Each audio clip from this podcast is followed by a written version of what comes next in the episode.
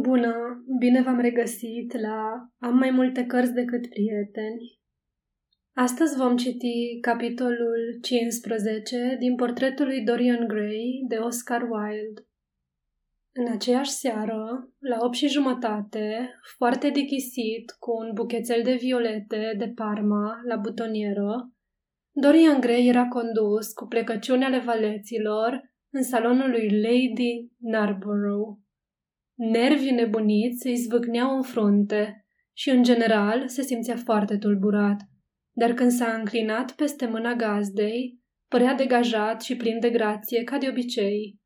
Poate că niciodată nu te simți atât de în largul tău ca atunci când joci un rol. Oricine l-ar fi văzut pe Dorian Gray în seara aceea, n-ar fi putut crede că trecuse printr-o tragedie la fel de oribilă ca toate tragediile secolului nostru.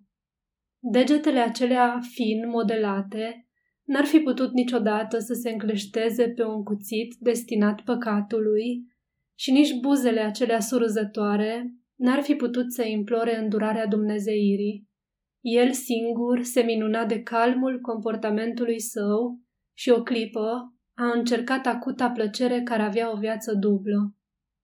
Era o reuniune mai mică, încropită în grabă de Lady Narborough, o femeie inteligentă care păstrase, după cum se exprima Lordul Henry, vestigiile unei remarcabile urățenii. Se dovedise a fi excelenta soție a unuia dintre cei mai plicticoși ambasadori ai noștri și după ce își îngropase cuvincios soțul într-un uh, ma- mausoleu de marmură pe care îl proiectase chiar ea, își măritase fiicele cu niște soți bogați și mai bătrâiori, se dedicase plăcerilor romanelor franțuzești, bucătăriei franceze și franțuzescului espirit, acolo unde îl putea găsi. Dorian era unul dintre favoriții ei și îi declara mereu că e extrem de bucuroasă că nu l-a cunoscut în tinerețea ei. Știu, dragul meu, că m-aș fi îndrăgostit nebunește de dumneata și mi-aș fi pierdut capul de dragul dumitale, îi spunea ea. Mare noroc că pe vremea aceea nimeni nu se gândea la dumneata. Pe atunci, purtam bonete care nu ne veneau bine și lumea era atât de preocupată să prindă vântul prielnic ca să poată avansa, încât n-am avut nici măcar un flirt vreodată. Oricum, vinovatul era Narboro. Era îngrozitor de miop și nu-i nicio bucurie să ai un sos care nu vede niciodată nimic. Musafirii din acea seară erau cam anoști, de fapt, i-a explicat ea lui Dorian, pe după un evantai foarte uzat, una dintre fiicele ei măritate venise pe neașteptate să o viziteze și colac peste pupăză își adusese și soțul. Găsesc că e un gest foarte inoportun din partea ei, dragă, i-a șoptit. Desigur că eu stau la ei în fiecare vară după ce mă întorc de la Homburg, dar e normal ca o femeie în vârstă să aibă nevoie de aer curat. În plus, îi mai înviorez un pic. N-ai idee ce existență duc ei acolo. Viața de țară sănătoasă și de nimic atinsă. Se scoală cu noaptea în cap pentru că au atâtea de făcut și se culcă odată cu găinile pentru că n-au la ce să se gândească. N-a mai existat pe acolo vreun scandal de pe vremea reginei Elisabeta și, în consecință, imediat după cină, adorm cu toții. Să nu te așezi la masă lângă vreunul din ei. Așează-te lângă mine și amuză-mă.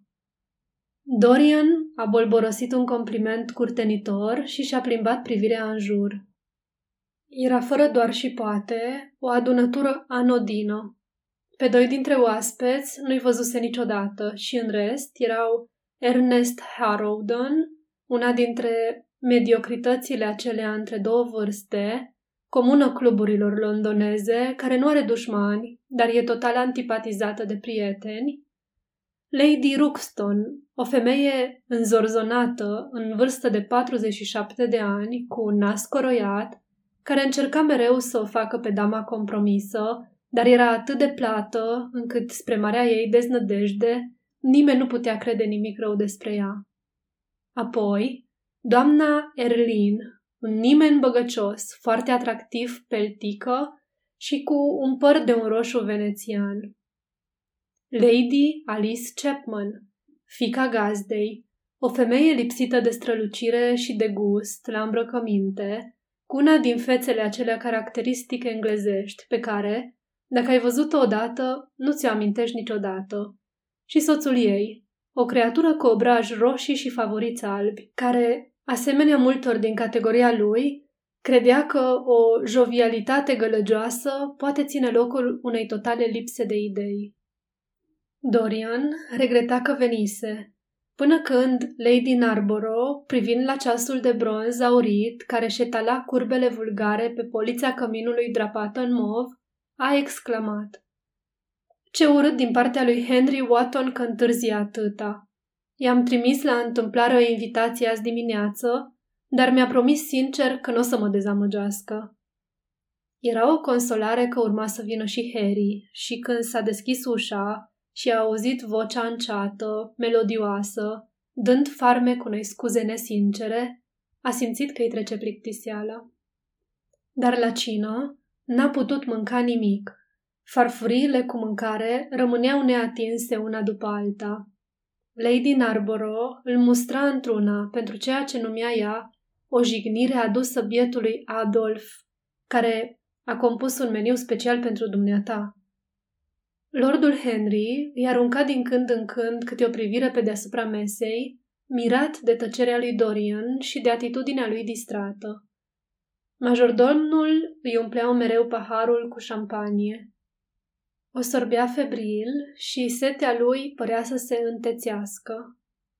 Dorian, i s-a adresat în cele din urmă lordul Henry, în timp ce se servea carne sau pește în aspic.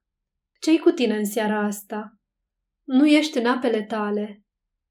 Cred că e îndrăgostit, a strigat Lady Narborough și se teme să spună ca să nu fiu eu geloasă. Și are dreptate, cu siguranță că aș fi geloasă. Scumpă Lady Narborough, a intervenit Dorian zâmbind. Nu am mai fost îndrăgostit de o săptămână. De fapt, decât Madame de Ferol a plecat din oraș. Cum puteți voi, bărbații, să vă îndrăgostiți de femeia aceea? Pur și simplu nu pot să înțeleg, a exclamat bătrâna doamnă. Pur și simplu, pentru că își amintește de dumneavoastră pe când erați o fetiță, a lămurit-o lordul Henry. Ea e singura legătură dintre noi și rochițele dumneavoastră scurte. Nu-și amintește ea rochițele mele, Lord Henry, dar eu mi-amintesc foarte bine cum arăta ea la Viena, acum 30 de ani, și ce decolte era.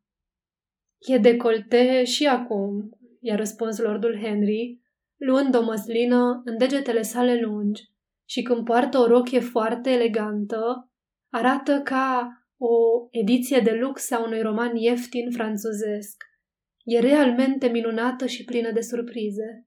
Posedă o extraordinară capacitate de afecțiune față de familie. Când i-a murit cel de-al treilea soț, părul i-a devenit auriu de durere. Harry, cum poți spune așa ceva? L-a întrerupt Dorian. E o explicație cât se poate de romantică, a comentat gazda râzând. Dar, Lord Henry, cel de-al treilea soț? Doar nu vrei să spui că Ferol e al patrulea? Cu siguranță, Lady Narborough. Nu cred o iotă din ce spui.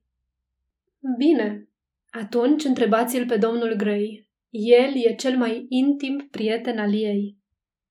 E adevărat, domnule Gray? Așa mă asigură ea, Lady Narborough. Am întrebat-o dacă, asemenea frumoasei Margherit de Navar, le-a îmbălsămat inimile și le-a târnat la brâu. Mi-a răspuns că nu, pentru că niciunul dintre ei nu a avut inimă. Patru soți, pe cuvântul meu, ăsta e exces de zel. Prea multă îndrăzneală, îi spun eu. A intervenit Dorian. E destul de îndrăzneață ca să fie în stare de orice, dragul meu. Și cum arată Ferol, nu-l cunosc. Soții femeilor foarte frumoase aparțin categoriei delicvenților, i-a răspuns lordul Henry, sorbindu-și vinul. Lady Harborough l-a lovit ușor cu evantaiul. Lord Henry, nu mă mir că lumea spune că ești extrem de răutăcios.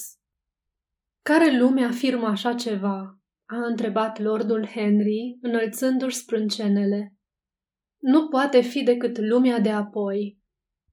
Cu lumea de acum sunt în relații excelente. Toți cei pe care îi cunosc te consideră foarte răutăcios, a stăruit bătrâna doamnă, clătinând din cap. Câteva clipe, lordul Henry a adoptat o mână foarte serioasă. În cele din urmă a vorbit. E absolut scandalos felul în care oamenii de azi te bârfesc pe la spate și spun despre tine lucruri adevărate. E incorrigibil, a strigat Dorian, aplecându-se în scaunul lui.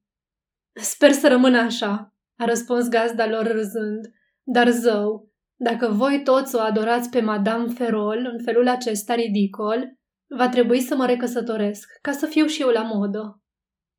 Dumneavoastră nu o să vă recăsătoriți, Lady Narborough, a intervenit lordul Henry. Ați fost mult prea fericită. Când o femeie se mărită din nou, înseamnă că și-a detestat primul soț. Când un bărbat se recăsătorește, înseamnă că și-a adorat prima soție. Femeile își încearcă norocul, bărbații își riscă norocul. Narboro nu a fost perfect, a mărturisit bătrâna doamnă. Dacă ar fi fost perfect, nu l-ați fi iubit, scumpă lady, a sunat replica. Femeile ne iubesc pentru defectele noastre. Dacă avem destule defecte, femeile sunt gata să ne ierte orice, chiar și facultățile intelectuale. Lady Narborough, mi-e teamă că, după ce am spus ce am spus, nu o să mă mai invitați niciodată la cină, dar totul e perfect adevărat. Desigur că e adevărat, Lord Henry. Dacă noi femeile nu v-am iubit pentru defectele voastre, ce s-ar alege de voi? Niciun bărbat n-ar fi căsătorit. Ați fi o șleachtă de burlaci nenorociți. Nu vreau să spun că asta v-ar schimba prea mult. În zilele noastre, toți bărbații însurați trăiesc ca burlacii și toți burlacii trăiesc ca oamenii căsătoriți. Sfârșitul secolului, a murmurat Lord Henry. Sfârșitul globului, a răspuns gazda. Aș dori să fie sfârșitul globului. A rostit Dorian cu un oftat. Viața e o mare dezamăgire. Ah, dragul meu, a protestat Lady Narborough, trăgându-și mănușile. Nu-mi spune că ți-ai și epuizat viața. Când un bărbat afirmă așa ceva, înseamnă că viața l-a epuizat pe el. Lordul Henry e foarte răutăcios și uneori aș fi dorit să fiu și eu așa. Dar dumneata ești făcut ca să fii bun. Ai o înfățișare de om foarte bun.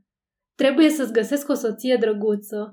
Lord Henry, nu crezi că domnul Gray ar trebui să se însoare? Îi spun mereu lucrul acesta, Lady Narborough, i-a răspuns lordul, înclinându-se. Bine, trebuie să mă uit prin debret și o să fac o listă a tuturor tinerelor eligibile. O să le notați și vârsta, Lady Narborough? a întrebat Dorian. Desigur, vârstele sunt ușor ajustate, dar nimic nu trebuie făcut în pripă. Vreau să găsesc ceea ce ziarul Morning Post numește o alianță potrivită și doresc ca amândoi să fiți fericiți. Ce nonsensuri debitează oamenii despre căsătorii fericite, a exclamat lordul Henry. Un bărbat poate fi fericit cu orice femeie atâta timp cât nu iubește. Vai cât ești de cinic, a strigat bătrâna doamnă, împingându-și scaunul și făcând un semn din cap către Lady Ruxton. Trebuie să vii să iei cina cu mine cât mai curând posibil. Ești un tonic admirabil, mult mai eficient decât cel pe care mi-l prescrie Sir Andrew. Va trebui să-mi spui ce oameni ți-ar plăcea să întâlnești. Doresc să fie o reuniune agreabilă. Îmi plac bărbații care au un viitor și femeile care au un trecut. Sau credeți că în cazul acesta ar fi o reuniune exclusiv de jupoane? Mă tem că da, a răspuns doamna râzând și ridicându-se. Ah, draga mea Lady Ruxton, o mie de scuze, a adăugat. N-am observat că încă nu ți-ai terminat țigara. Nu face nimic, Lady Narborough, și așa fumez prea mult. Am de gând ca pe viitor să mă mai înfrânez. Vă rog să nu o faceți, Lady Ruxton, a intervenit Lordul Henry. Moderația e o chestiune fatală. Noțiunea de suficient echivalează cu o masă sărăcăcioasă, mai mult decât suficient echivalează cu un ospăț. Lady Ruxton s-a uitat curioasă la el. Lord Henry, trebuie să vii într-o după masă la mine să-mi explici treaba asta. Pare o teorie fascinantă, a murmurat ea în timp ce ieșea din cameră. Domnilor, vă rog, nu pierdeți prea mult timp cu discuții despre politică sau despre scandaluri, li s-a adresat Lady Narborough din ușă. Dacă vă ambalați, fiți sigur că și noi o să ne încăierăm sus. Bărbații au râs. Domnul Chapman s-a ridicat solemn de la coada mesei și a trecut pe locul din capul ei.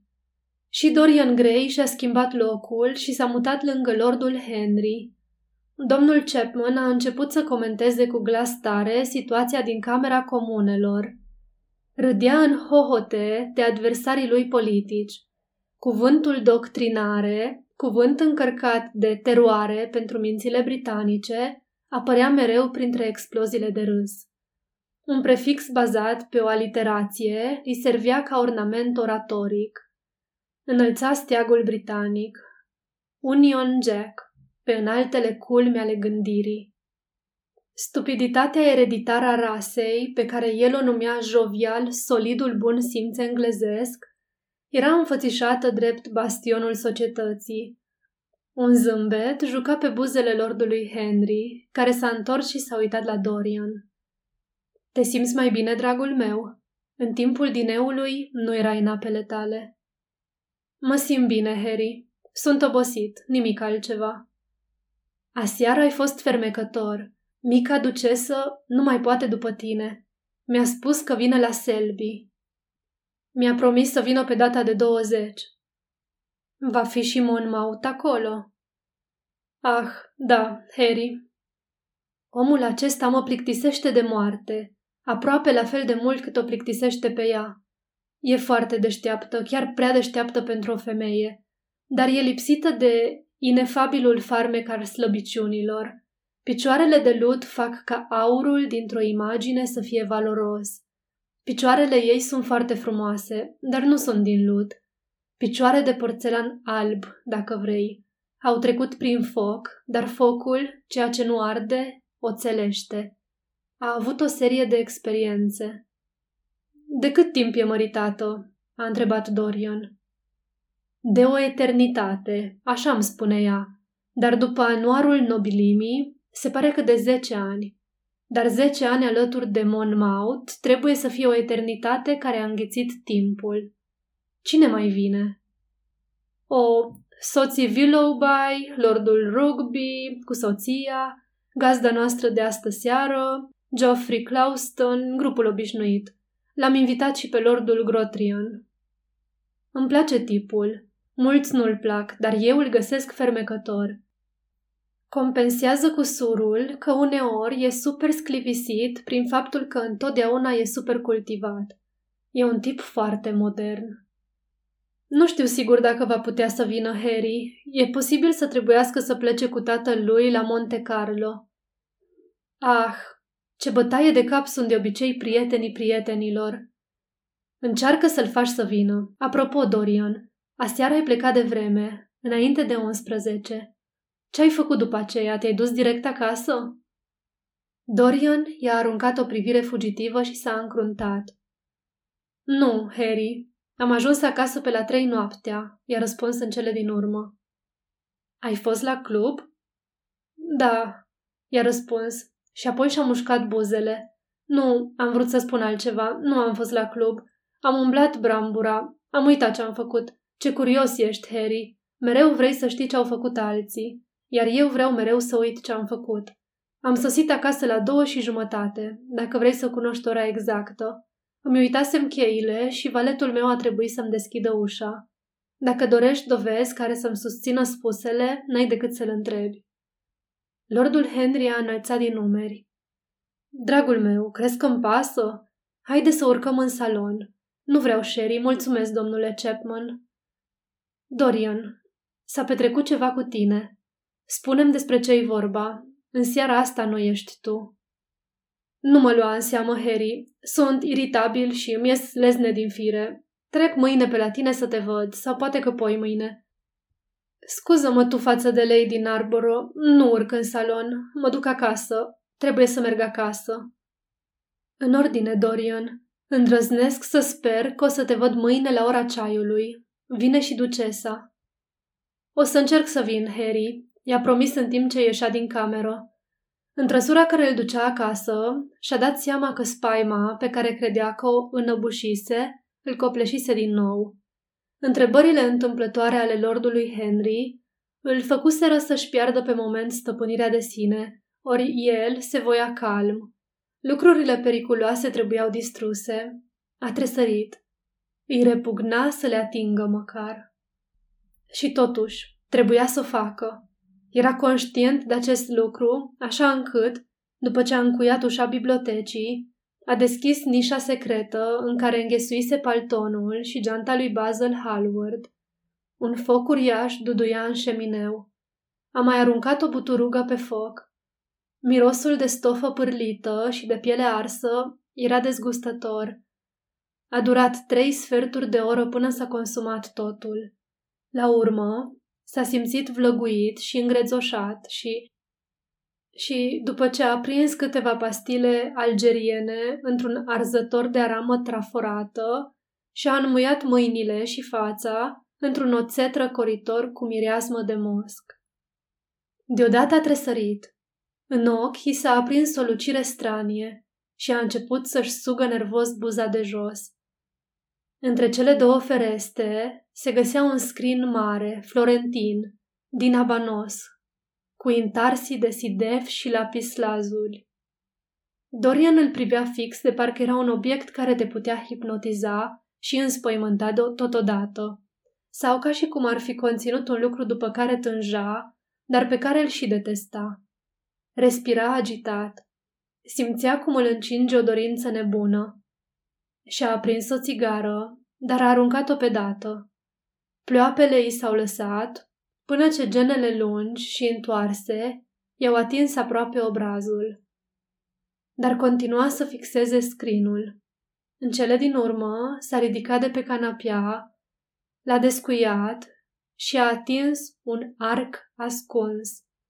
Un sertar triunghiular a alunecat încet, venind spre el. Degetele i s-au înfundat instinctiv în sertar și s-au încleștat pe ceva pe o cutiuță chinezească din lemn negru și auriu, lăcuit, minuțios lucrată, cu un model ondulat pe margini și cu pangliși de mătase, de care atârnau boabe rotunde de cristal și ciucuri împletiți din fire metalice. A deschis-o. Conținea o pastă verde, cu lustru de ceară și un miros greu și persistent. A șovăit câteva clipe cu un surâs straniu de imobil pe buze. Apoi, tremurând tot, deși camera era încinsă de fierbințială, s-a oprit și s-a uitat la ceas. 12 fără 20. A pus cutiuța la loc. A încuiat scrinul și s-a dus în dormitor. Când miezul nopții își lansa bătăile de bronz în beznă, Dorian Gray, îmbrăcat în haine comune, cu un fular gros înfășurat în jurul gâtului, s-a strecurat pe tăcute afară din casă. În Bond Street a găsit o trăsură cu un cal. I-a indicat, cu glas șoptit, birjarului adresa. Omul a clătinat din cap. E prea departe pentru mine, a mormăit. Uite un suveran de aur, l-a momit Dorian. Și mai capeți unul dacă mă duci repede. Bine, domnule, ajungem într-o oră și după ce pasagerul a urcat în trăsură, a întors calul și a pornit în grabă în direcția fluviului.